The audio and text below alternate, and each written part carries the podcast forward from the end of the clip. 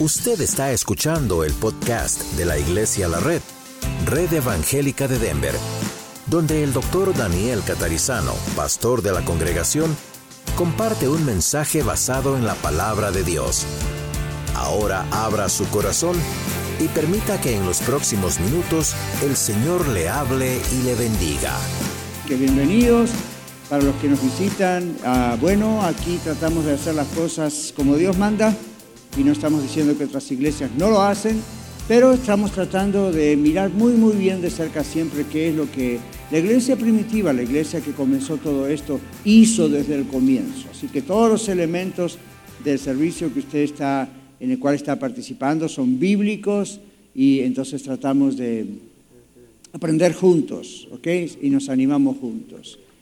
Bienvenidos otra vez, si usted nos visita por primera vez y no posee una Biblia, por favor, levante su mano, los sugieres les van a alcanzar una Biblia abierta en el texto que usted ve en la pantalla, Malaquías, Antiguo Testamento, Malaquías capítulo 3. Hay gente que tiembla cuando vamos a Malaquías, están pensando, otra vez vamos a hablar del diezmo.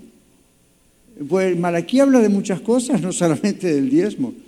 Y el diezmo es una doctrina muy, muy interesante que tenemos que, como ya dijimos en otro texto de qué es y qué no es, en otro mensaje, tenemos que aprender bien de qué se trata. Pero ahora vamos a mirar en Malaquías capítulo 3 y hoy vamos a hablar acerca de qué es y qué no es el temor de Dios. ¿Ok? Padre, estamos aquí juntos y ahora a leer tu palabra y al vertir los comentarios de tu palabra, la interpretación, pedimos que tú nos guíes, que tú me guíes a mí y también a todos al escuchar, aquí y también los que están viéndonos a la distancia. Señor, que seas tú el que toque nuestros corazones. Yo no quiero que esto sea mi palabra, esta es tu palabra, así que yo estoy sometido a ti y, sé tú el que transmite a cada corazón y a la iglesia, a la congregación, lo que tú quieras. Oramos en el nombre del Señor Jesús y todos decimos amén. Amén. Vamos a Malaquías entonces, capítulo 3, versículos 16 al 18. Dice, entonces los que temían al Señor, Hablaron cada uno a su compañero y el Señor prestó atención y escuchó. Y fue escrito un libro como recordatorio delante de él para los que temen al Señor y para los que toman en cuenta su nombre. En el día que yo preparo, ha dicho el Señor de los ejércitos, ellos serán para mí un especial tesoro Seré compasivo con ellos, como es compasivo el hombre con su hijo que le sirve. Entonces se volverán y podrán apreciar la diferencia entre el justo y el pecador, entre el que sirve a Dios y el que no le sirve. Este es uno de los cientos de textos en la Biblia que hablan acerca del temor de Dios. Ahora, ¿Qué es y qué no es el temor de Dios? La palabra temor a ustedes y a mí suelen hacernos pensar en una sensación que queremos evitar, el temor, el miedo. Las religiones orientalistas, budismo, hinduismo y otras, la nueva era y otras filosofías religiosas enseñan que el temor no existe, sino que es una ilusión.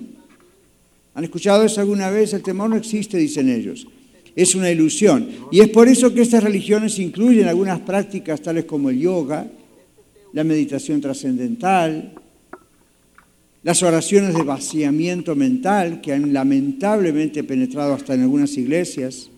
Todo esto fue diseñado con el propósito de eliminar la sensación de miedo. El propósito es desensibilizar los receptores cerebrales que reaccionan frente a un peligro. Todos nosotros tenemos esos receptores cerebrales que reaccionan con miedo, con temor, cuando somos expuestos a un peligro o algo a veces desconocido. Y Dios ha preparado eso para alertarnos, defendernos o escapar, pero también evitar el dolor. Esa es la sensación de que tengo miedo porque bueno, estas religiones orientalistas, estas prácticas mundanas hacen que uno trate de eliminar de alguna manera eso en su cerebro para no experimentar temor. El problema es que además de provocar un daño emocional y mental con el tiempo, la gran trampa de estas prácticas creadas por las falsas religiones es, y escuche aquí, eliminar el concepto de temor de Dios, que es nuestro tema de hoy. ¿Para qué quieren eliminar el concepto de temor de Dios? Para de ese modo no poner la confianza en Dios para la salvación. El Señor Jesús nos dice en Juan 10:10, el ladrón, hablando del diablo, viene para matar, hurtar y destruir, yo he venido para que tengan vida y vida en abundancia. El diablo viene para matar, hurtar y destruir, y lo hace a través de estas religiones. Hoy estábamos hablando en la escuela de vida, en la clase esta mañana, con nuestros alumnos, que el diablo no siempre se va a presentar como un monstruo, así tipo Halloween, que nos asuste. Generalmente se presenta de maneras placenteras, de maneras inocentes, de maneras hasta usando la Biblia, si es posible, lo hizo con Jesús en las tentaciones en el desierto, y lo hace a través de religiones falsas. Entonces hay personas que yo he conocido que dicen, bueno, yo oro para que se me quite el miedo, el temor y esto y lo otro, y como hasta ahora no se quitan, un amigo, un vecino, un compañero, alguien me dijo, practica yoga. Y hasta hay una adversión con esto, hay un sistema que han creado algunos que mezclan la, yoga, el yoga con la oración. Y dicen, bueno, no vamos a utilizar los elementos de yoga, vamos a usar las posiciones de yoga, los principios de yoga, pero vamos a estar pensando en versículos bíblicos. Dígame una cosa, ¿cómo puede ser esto tan inocente? de no darse cuenta del engaño que hay aún detrás de todo eso. El fin último es que el ser humano no tenga temor de Dios. Entonces, dicho todo esto, vamos a ver qué es el temor de Dios y luego vamos a hablar de qué no es el temor de Dios. ¿Están listos? Ok. Yo no busco amenes, nada más estaba pensando a ver si estaban listos. A lo mejor esto me interesa a mí nada más. Yo me lo predico a mí. Les interesa, ¿verdad? ¿Qué es el temor de Dios? El temor del creyente, temor de Dios, es un temor reverente. En Hebreos capítulo 12, 28 y 29, en varias palabras en un momento dice, sirvamos a Dios con temor y reverencia y dice nuestro Dios es fuego consumidor. Entonces el reino, el reino de Dios no puede ser sacudido. El texto de Hebreos dice que tenemos un reino inconmovible, un reino que no se puede mover, que nadie lo va a poder quitar. Esto significa que además de ser Dios todopoderoso, Dios no cambia de opinión. Dios no cambia su posición frente al pecado. Y este es el factor que nos motiva a entregarnos a Dios, a nuestro Creador. Nuestra reverencia a Dios, hermanos, tiene un gran impacto en la forma en que usted y yo vivimos nuestra vida. Dependiendo del temor de Dios que tengamos, eso impacta nuestras vidas. Así que el temor de Dios en primer lugar es reverencia a Dios. En segundo lugar, el temor de Dios es la conciencia de la presencia de Dios que nos detiene para no pecar es estar conscientes, es, algunas veces decimos es sentir la presencia de Dios. No está mal decirlo así, pero en días como los que vivimos la palabra sentir puede llevarnos mucho a emociones y no siempre uno lo siente así. Por eso me gusta más la expresión ser conscientes de la presencia de Dios. En Proverbios capítulo 1, versículo 7, Dice, el principio de la sabiduría es el temor de Jehová, o el temor del Señor, el temor de Dios. Los insensatos desprecian la sabiduría y la enseñanza. Entonces Dios nos está diciendo, Él nos da sabiduría para vivir y esta sabiduría está basada en el temor de Dios. El temor de Dios tiene un efecto, escúchelo, un efecto sobrenatural de frenar nuestras pasiones desordenadas. Tiene un poder restrictivo, un poder de restringir, de parar. Tal vez usted recuerda en Génesis capítulo 39 está la famosa historia de José. Y José cuando llega al palacio, José cuando Dios le, lo pone en una situación tan especial, está encargado de toda la casa de su amo Pero la esposa de ese amo era una mujer que dice en Génesis 39, 7 al 12, describe a José como un hombre muy guapo. Y la mujer se enamoró, la esposa se enamoró de este hombre José, un siervo de Dios. Y el relato nos dice que ella constantemente y constantemente insistía, ven a la cama conmigo, ven a la cama conmigo. Y, finalmente un día lo encerró, obviamente, porque dice la palabra de Dios que José estaba en un lugar haciendo su trabajo y ese día no había ningún hombre cerca. Yo puedo ver ahí la mano de esta mujer atrás tratando de preparar la situación. Y finalmente ella en su desesperación de la pasión, de la lujuria, de la concupiscencia, como dice la Biblia, lo agarró y él en ese momento salió corriendo y se escapó, de tal manera que ella quedó con parte de su ropa en la mano, con su, su capa. Eso es el temor de Dios en la vida de José. Y José le dice a esa mujer, tu esposo me ha dejado a mí encargado de esta casa, todo lo que hay en esta casa yo lo puedo usar menos a ti, tú eres su esposa. Y salió corriendo. Y José fue capaz de pasar el ridículo, finalmente fue a la cárcel, ustedes conocen la historia, la mujer le hizo una denuncia como si él hubiese querido aprovecharse de ella.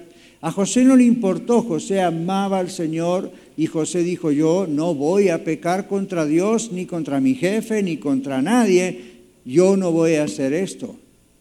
Y salió corriendo y se escapó. Eso me recuerda que hay un texto en la Biblia que dice, huye de la tentación. Y era un hombre que podría haber dejado todas escondidas. Era tan poderoso, era el segundo después del principal, que él podría haber dejado todas escondidas y ella también. Nadie se iba a enterar. Pero Dios estaba viendo. Y José amaba a Dios. Y José miraba lo que ocurría en su privacidad también. Entonces es la conciencia, el temor de Dios, es la conciencia de la presencia de Dios que detiene a un cristiano, que detiene a uno que ama al Señor, a no pecar. Ahora usted haga conjeturas en su mente, si gusta, acerca de cuántas veces usted como yo estamos frente a una tentación, a veces casi irresistible, teniendo conciencia de la presencia de Dios, eso nos frena. Es lo único que nos puede llegar a frenar. Estoy seguro que no pecaríamos usted y yo jamás, ni en privado ni en público, si pudiéramos ver a Dios con nuestros ojos humanos. No nos atreveríamos a pecar al ver que Dios nos está observando, ¿verdad que no? Esas cosas que a lo mejor hacemos en privado, que sabemos que están mal, si viésemos con nuestros ojos a Dios, no lo haríamos. Por sobre todas las cosas, frente a la maravillosa santidad y amor de Dios, nuestra tentación se disolvería, cualquier deseo de pecar, cualquier deseo de chusmear, cualquier deseo de criticar, cualquier deseo de hablar mal de alguien, todo lo que dice el decálogo, los diez mandamientos, no hablarás contra tu prójimo, falso testimonio. Cuando somos conscientes de la presencia de Dios, al tener temor de Dios, nuestra boca no se abre tan rápido. Nuestros dedos no hacen tan rápido un texto o, ponemos algo en Facebook que es inapropiado o que puede causar una división. No lo hacemos. ¿Por qué no lo hacemos? Porque estamos conscientes de la presencia de Dios. Imagínense si Dios estuviera mirando. Ni se nos ocurriría seguir adelante con lo que estamos por decir o lo que estamos por hacer. Así que no piense, bueno, lo de José fue dramático. Fue dramático, pero esto se aplica a cualquiera de nosotros en cualquier circunstancia, por más pequeñita que pueda pasar, que pueda ser. Aunque no podemos ver a Dios con nuestros ojos, debemos buscar ser llenos de Dios. En Efesios 5, 18 dice ser llenos del Espíritu Santo. No es, como siempre digo, una experiencia sobrenatural especial. A veces ocurre, pero por lo general no. Ser llenos del Espíritu Santo es estar buscando estar sometidos a Él. Cuando esto ocurra y cuando esto ocurre, no buscando una experiencia emocional, sino una experiencia genuinamente espiritual, sencillamente no podemos pecar. De vez en cuando caemos, pero es más complicado. Si a usted le preguntaran, ¿usted sigue cometiendo cierto pecado que solía cometer antes de conocer a Cristo? Espero que usted pueda decir ya no. Y si alguien le dice cómo lo logró, es el Espíritu de Dios en mí. Él me cambió. Ya no hago lo que hacía antes. Si antes era un mal hablado, ahora no. Si antes robaba, ahora no. Si antes era un inmoral sexual, ahora no. Si antes hablaba mal de otros, ahora no. Eh, y usted dice, ¿por qué ahora no? ¿Le lavó el cerebro el pastor, la iglesia? No, el Espíritu Santo. Dios entró en mi vida. Ya no hago eso. A lo mejor alguna vez me descuido y caigo, pero no es natural en mí hacer eso. Soy una nueva criatura, dice usted. Y si le viene el deseo, usted dice, tengo el poder de Dios que yo humanamente no tendría para restringir eso y no hacerlo. Andamos por fe, ¿verdad? No andamos por vista, así que no podemos ver al Señor por, eh, con nuestros ojos. Andamos por fe y no por vista, pero la verdadera fe le da vista a nuestro espíritu, por decirlo así, para que seamos conscientes de la presencia de Dios y nos sometamos a Dios y así poder resistir las tentaciones. El libro de Santiago nos dice en la Biblia, cuando alguno es tentado, no diga que es tentado de parte de Dios, porque Dios no puede ser tentado por el mal, ni Él tienta a nadie, sino que cada uno de su propia concupiscencia es atraído y seducido y sigue y sigue, sigue. Entonces en nuestro corazón, como el apóstol Pablo decía, el mal que no quiero hacer, eso hago, miserable hombre de mí, ¿quién me librará de este cuerpo de muerte? No esté pensando que Pablo el apóstol era un inmoral y andaba haciendo cosas raras. Pablo está escribiendo, en su corazón había una batalla, había una lucha, posiblemente había enojo contra algunos, pues, pero él eliminaba todo eso siendo lleno del Espíritu Santo. Pero gracias a Dios por la honestidad de Pablo, ¿verdad? Pablo no era una de estas personas que se lo pone en una estatua y uno lo mira y dice, este era un santo, nunca pecó. Pablo dice, yo era un miserable.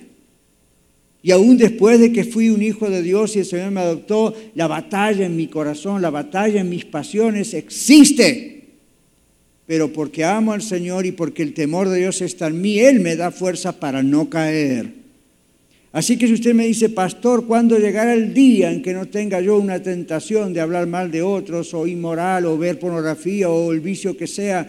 Yo le digo esto, probablemente todo el resto de su vida usted y yo vamos a tener ese y otras tentaciones. El secreto está en el temor de Dios. Cuando somos llenos del Espíritu de Dios, amamos a Dios. No, no podemos soportar la idea de hacer algo como si Él pudiésemos nosotros verlo. Ahora, Él nos está viendo. El problema es que nosotros no somos siempre conscientes de esto. Y no queremos entrar en un legalismo como aquel cantito que yo aprendí cuando era niño. Cuida tus ojos lo que ven, pues tu Padre Celestial te vigila con afán, como si el único, el único rol de Dios sería estar vigilando a ver quién hace algo malo. Ese no es el rol de Dios, pero Dios observa, Dios ve. Entonces, uno tiene que recordar, Dios está observándome, Dios está amándome, pero Dios está mirándome. Y aunque yo me encierre en lo profundo de un cuarto de la tierra, en varios pisos bajo la tierra, y diga, aquí voy a pecar, Dios no me ve, se equivoca, Dios nos ve. Entonces ahí es donde decimos, bueno, porque lo amamos, él nos está viendo y no queremos dañar nuestra relación con Él, nos abstenemos de caer. Y usted dice, pero pastor, es muy fuerte la tentación. Yo sé, yo soy de carne y hueso como usted, yo también lucho. Pero ¿dónde está el secreto? En la oración, en aferrarme al Señor, en pedirle que Él me llene, que me controle, en decirle, Señor, no me someto a mí este día, porque si es por mí, capaz que voy por otro lado. Pero tú me has dado una nueva naturaleza, una nueva forma de ser. Y así todo no es un switch automático que pusimos hace tanto tiempo atrás y sigue funcionando y todo está bien. Tengo que buscar tu rostro, tengo que buscar tu presencia o voy a caer. Alguien va a venir y me va a decir algo en el día que no me va a gustar y se me va a ir la lengua. O me voy a enojar o voy a perder el control mi jefe, un empleado, mi esposa, quien sea, y pierdo el control. Sea lleno del Espíritu Santo y no pierda el control. No hay otro secreto. Busque esa llenura. Hay iglesias que piensan que la llenura del Espíritu Santo es que el pastor haga una invitación al altar después de predicar, le ponga la mano, le unja con aceite, haga cuatro o cinco marometas y mañana usted es otra persona. Lamentablemente no funciona así. Si funcionara así, yo estaría en el negocio de hacer eso. Pero no funciona así. En ocasiones eso ayuda mucho y no niego que algunos de ustedes, como yo, a veces hemos sido tocados profundamente por Dios de esa manera, pero es una manera muy cómoda que todos queremos, ¿verdad que sí? No queremos hacer nada de nuestra parte, más bien queremos que alguien nos toque y nos cambie. El Señor, ¿verdad? Entonces, ah, no, el temor de Dios no trabaja así. La llenura del Espíritu Santo no siempre trabaja así. Hay momentos en que eso ocurre. Los que se convirtieron el día de Pentecostés, cuando el apóstol Pedro predicó, fueron llenos del Espíritu Santo. Es cierto, hablaron en lenguas que la gente conocía de otras ciudades y países, predicaron el Evangelio, fue maravilloso. No pasan muchas páginas cuando empiezan a haber problemas con esa misma gente. Y uno dice, entonces algo falló. Posiblemente ellos obviamente fallaron por no seguir buscando al Señor. Tenían que seguir buscando al Señor. Mis queridos hermanos, usted y yo no podemos vivir de experiencia en experiencia en experiencia. Me refiero a experiencias sobrenaturales.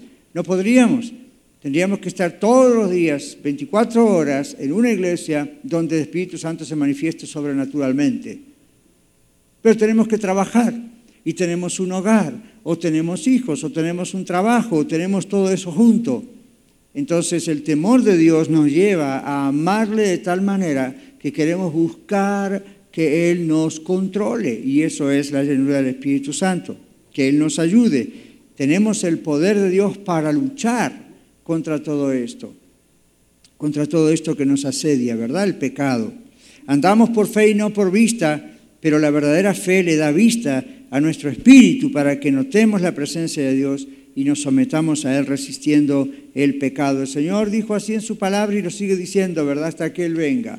Sométanse a Dios, resistan al diablo y huirá de vosotros. No, tiene, no puede hacer absolutamente nada el diablo a menos que usted lo deje. ¿Sabía eso? El diablo lo puede tentar, no puede avanzar mucho más que eso, a menos que usted lo deje. En cuanto usted abre un poquito la ventana de su corazón, ni siquiera la puerta, el diablo va a decir, esta es la mía. La llenura del Espíritu Santo nos hace que estemos permanentemente alertas buscando al Señor y no damos lugar al diablo. El que teme a Dios teme pecar. Por eso es que el temor de Dios es, dice Proverbios 14, 27, manantial de vida. Es una fuente de vida el temor de Dios. Nos hace escapar de los lazos de la muerte, dice ese texto. Salmo 19, 19 dice que el temor de Dios santifica la vida. Eso significa que el Espíritu Santo, que comienza a santificarnos desde nuestra conversión a Cristo Jesús, está usando el temor de Dios para santificarnos. Proverbios 8:13 dice, el temor de Jehová es aborrecer el mal, la soberbia y la arrogancia, el mal camino y la boca perversa aborrezco, dice el Señor. El temor de Dios es mejor que el dinero. Job capítulo 28, 18 dice, no se hará mención de coral ni de perlas, la sabiduría es mejor que las piedras preciosas. Proverbios 15, 16 dice, mejor es lo poco con el temor del Señor que el gran tesoro donde hay turbación. Si usted dice, yo voy a limpiar casas de gente rica, ¿cómo me gustaría ser ellos? No se equivoque. Si Dios le da eso, de gloria a Dios y sea generoso con la obra de Dios. Pero si usted es una persona pobre y usted es el que va y limpia, recuerde esto, la Biblia dice que si usted tiene temor de Dios es más sabio que esas personas. Un hogar puede estar lleno de todo y ser un hogar en turbación, donde hay constante conflicto, constante pelea.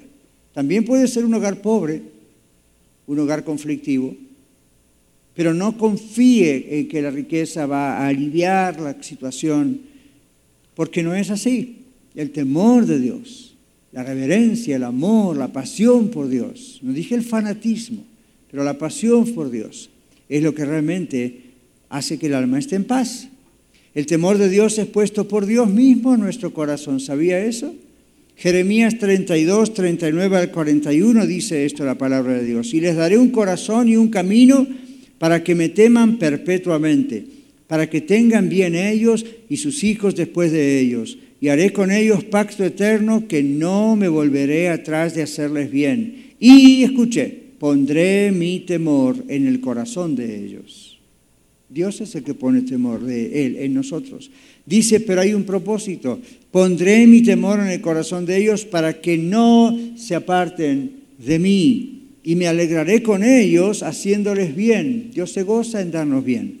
Y los plantaré en esta tierra en verdad de todo mi corazón y de toda mi alma. Mire con qué pasión amorosa Dios nos está diciendo. Él mismo pone esto en nosotros, amarle, temerle, para protegernos, para ayudarnos, para guiarnos. El temor de Dios prolonga la vida. En Proverbios 10, 27 dice, el temor del Señor o el temor de Jehová aumentará los días, mas los años de los impíos serán acortados. Mas los años de los impíos serán acortados.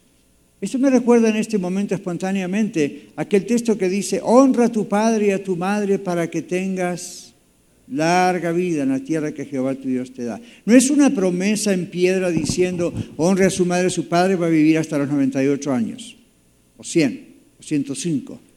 Pero está diciéndole, hay mucha probabilidad de que su vida se extienda, porque esta es una persona que alaba a Dios y es útil al Señor así. Y su vida, los años que Dios le dé, va a ser una vida productiva, va a ser una vida buena.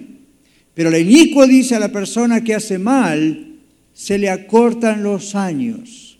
Y uno dice, a pesar de que eso suena a castigo, por otro lado es misericordia, porque ¿quién quiere tener gente inicua alrededor de uno por mucho tiempo y que no le dañe?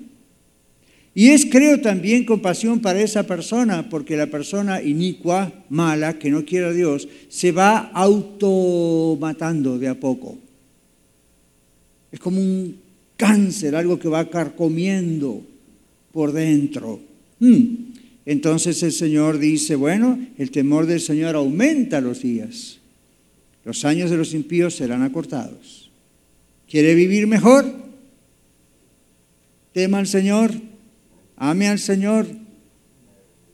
Por último, en lo que es el temor de Dios, el temor de Dios es adorar a Dios en espíritu y en verdad. En Juan 4, 24 Jesús le dice a la mujer samaritana, ni en este templo, ni en el otro templo, ni en este monte, ni en otro monte. Los que adoran a Dios deben adorar a Dios en espíritu y en verdad. Dios busca tales adoradores. Yo no sé si usted sabe esto, pero la Biblia se lo dice. Dios le está buscando a usted para que usted le adore a Él en espíritu y en verdad. Usted cree, oh, soy yo el que vino a adorar con la iglesia. Ya, usted tomó su carro, su transporte público y llegó acá a adorar, pero la inquietud es Dios el que está buscando que usted le adore, que usted le ame, que usted tenga reverencia por Él. Adorarlo con asombro es en espíritu y en verdad. Donde no hay asombro por Dios, no hay adoración. ¿Escuchó eso? Donde no hay, usted está cantando, está ofrendando, está escuchando este mensaje, está alabando, donde no hay admiración y maravilla por Dios, no hay adoración, lo único que hay es un pasatiempo, un entretenimiento. Bueno, el domingo vamos a la iglesia, ahí tengo mis amigos, fine. O me obligan a ir. La verdadera adoración en espíritu en verdad es que usted cuando está cantando, como yo le decía recién, a lo mejor cantos que ni conocen son cantos que estamos introduciendo. Yo siempre les digo, si no lo sabe, léalos en voz alta, pero no se quede callado. Observe lo que está cantando. Estamos admirando al Señor. ¿Se acuerdan el, domingo pasado? Cantamos un canto que no muchos conocían y es muy fácil. Simplemente dice, yo te exalto, te exalto, tú eres mi Dios. Mi amigo fiel y todo eso. Esos son cantos que los tienen que levantar a ustedes arriba de este techo. En el pensar, ¿a quién estamos adorando? Come Pero nosotros vivimos una cultura visual Creemos lo que vemos en un video. Creemos lo que vemos en el cine o en la televisión o en nuestro pequeño celular. Bueno, estamos adorando a un Dios a quien no vemos. Pídale al Señor que le ayude a tener conciencia de la presencia de Él y alábele y adórele como si lo estuviese viendo con sus ojos físicos. Porque déjeme decirle que la realidad espiritual es aún más real que la realidad física.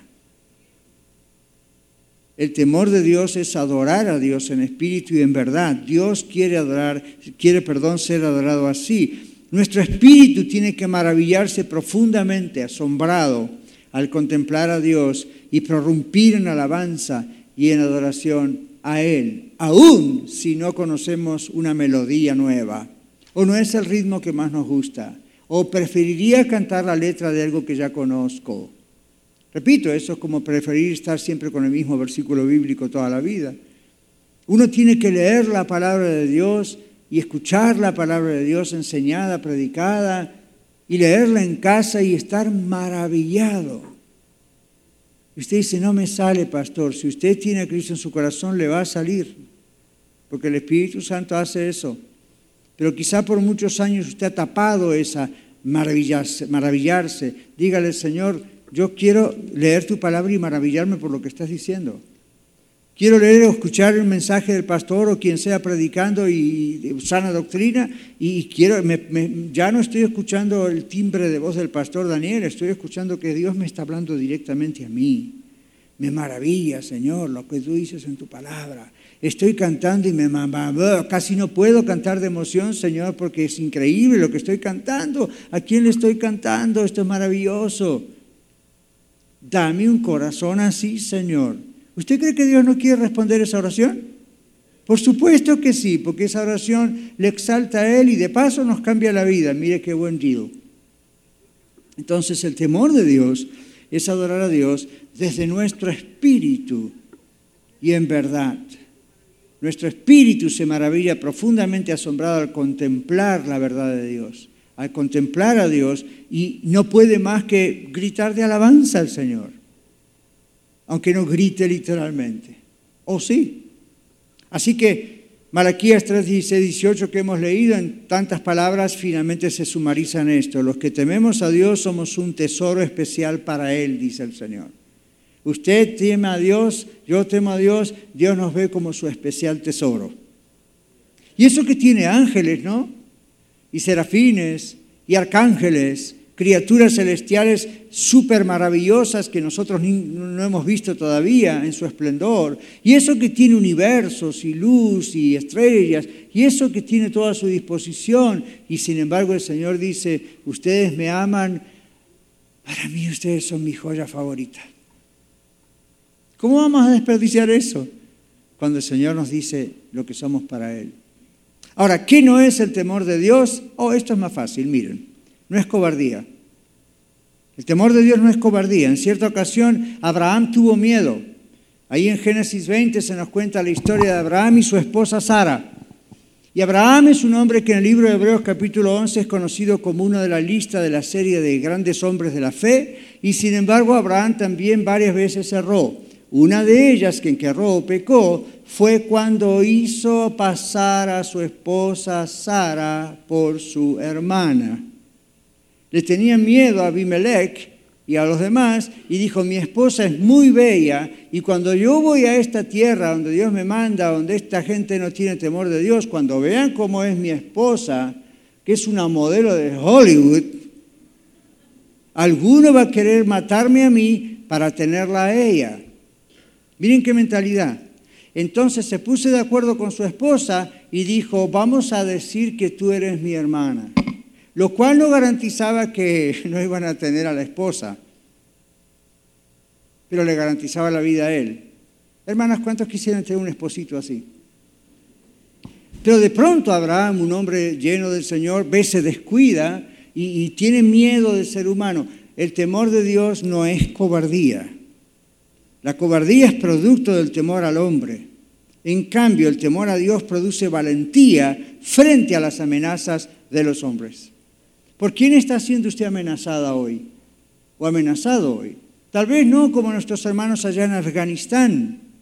Ellos están muriendo valientemente por el Señor. Ellos dijeron, nosotros no vamos a negar a nuestro Señor Jesucristo. El talibán va a venir y los va a matar. Que nos mate, nosotros nos vamos con el Señor, pero nosotros no vamos a tienen más temor a Dios que al hombre. Jesús dijo, el que me negare delante de los hombres, yo también le negaré delante de mi Padre que está en los cielos.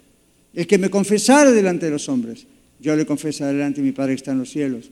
Ahora, practique eso y practico eso todos los días nosotros. Tenemos gente que nos amenaza, estudiantes escuchen esto, ustedes igual que yo hace años atrás teníamos compañeros que se burlaban o se burlan de nosotros porque vamos a la iglesia, porque somos cristianos, porque no andamos acostándonos ahí con uno y con el otro. Sean valientes, sean valientes y digan, yo temo a Dios más de lo que te temo a ti. No tengo ningún problema. Yo amo al Señor.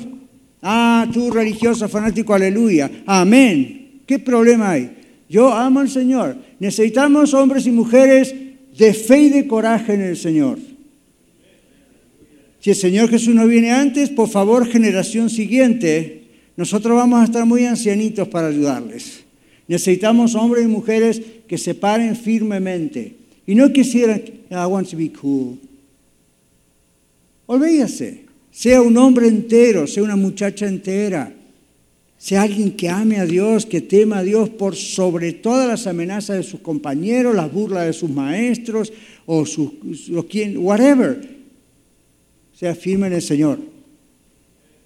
Sea firme en el Señor, no hay nada más maravilloso que eso. No lo haga con arrogancia y orgullo, hágalo con humildad. Do it. El temor de Dios nos mantiene valientes. El no temor de Dios nos hace cobardes. Entonces, el temor de Dios tampoco es el miedo producido por el legalismo. El legalismo produce o surge de poner la confianza en nuestros propios esfuerzos y habilidades. ¿Y qué produce el legalismo? Orgullo, justicia propia. El temor de Dios produce que reconozcamos, reconozcamos que los creyentes somos hijos adoptados por Dios, totalmente aceptados por Dios desde que somos de Cristo y, claro, disciplinados por Dios como hijos en el proceso de maduración en Él. Esto no es para ganar la salvación, sino porque tenemos la salvación. Así que el legalismo no va en esta iglesia. Tercer lugar, que no es el temor de Dios, no es misticismo. En Isaías capítulo 8, 11 al 13 dice lo siguiente, porque Jehová me dijo de esta manera con mano fuerte y me enseñó que no caminase por el camino de este pueblo, diciendo, no llaméis conspiración a todas las cosas que este pueblo llama conspiración, ni temáis lo que ellos temen, ni, ni tengáis miedo. A Jehová de los ejércitos, a Él santificad, sea Él vuestro temor, sea Él vuestro miedo. Teorías de conspiración. ¿Ha leído alguna vez teorías de conspiración? en Facebook, en YouTube, con sus vecinos, con sus compañeros, con sus compadres. Crean un temor místico.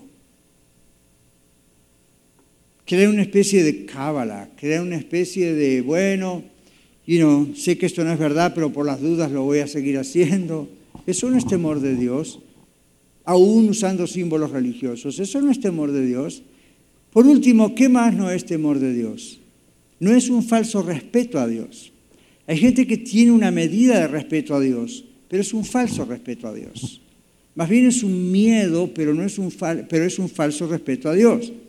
Miren, el que teme a Dios, la que teme a Dios, no vive en pecado.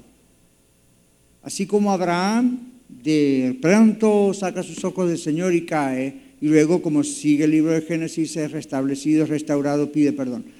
Pero la persona que teme a Dios no practica el pecado, dice la Biblia, no permanece en un estilo de vida de pecado. Eso muestra que no teme a Dios.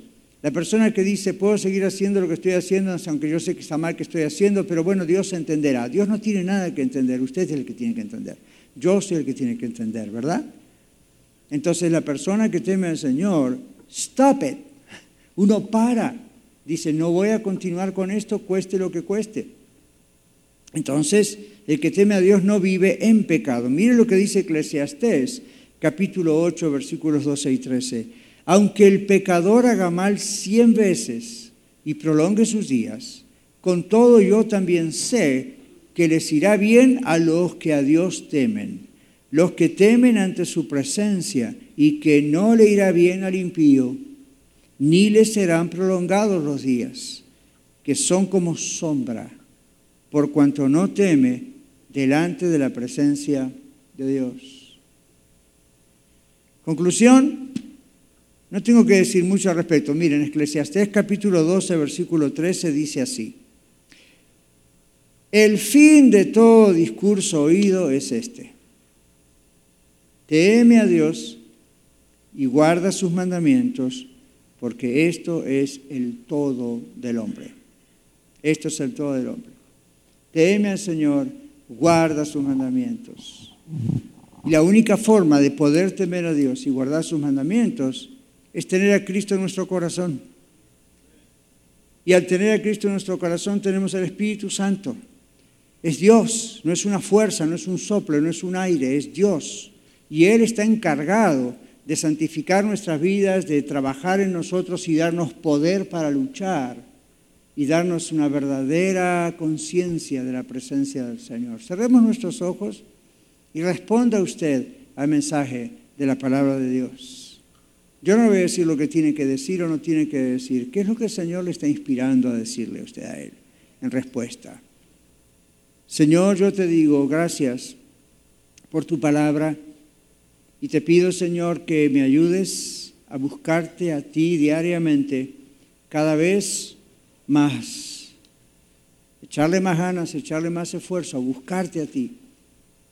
Tú nos dices en Efesios 5:18 que busquemos ser llenos de ti, porque tú sabes que solos no podemos. Que nuestro temor a ti no es un miedo a alguien que no conocemos, sino es un respeto maravilloso y asombroso por alguien que conocemos personalmente. Pero hay de aquel que no te conoce. Ese sí es un miedo aterrador y tu palabra dice, horrenda cosa es caer en manos del Dios vivo. Pero tú, Dios vivo, nos has dado misericordia en el Señor Jesucristo. Gracias, Señor Jesús, por venir a morir en la cruz por mí, por cada uno de nosotros. Te confesamos como nuestro único y suficiente Salvador.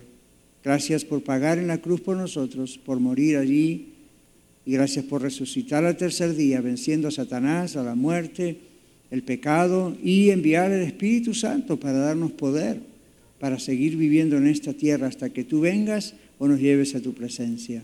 Ayúdanos, Señor, a entender tu temor y a vivir en esto que no es un terror a ti ahora como tus hijos e hijas, sino que es una maravillosa y asombrosa reverencia, respetuosa, que nos hace danzar en nuestro corazón porque nosotros sí estamos adorando al único Dios que es vivo, no como otros dioses que son mitológicos o frutos de la imaginación de seres humanos. Tú eres el Dios que da vida, tú eres el Dios que nos ha dado nueva vida, nos ha hecho volver a nacer, nos ha perdonado en Cristo y a ti solamente queremos servirte. En el nombre de Jesús. Amén. Muchas gracias por escuchar el mensaje de hoy. Si tiene alguna pregunta en cuanto a su relación personal con el Señor Jesucristo o está buscando unirse a la familia de la Iglesia La Red, por favor no duden en contactarse con nosotros.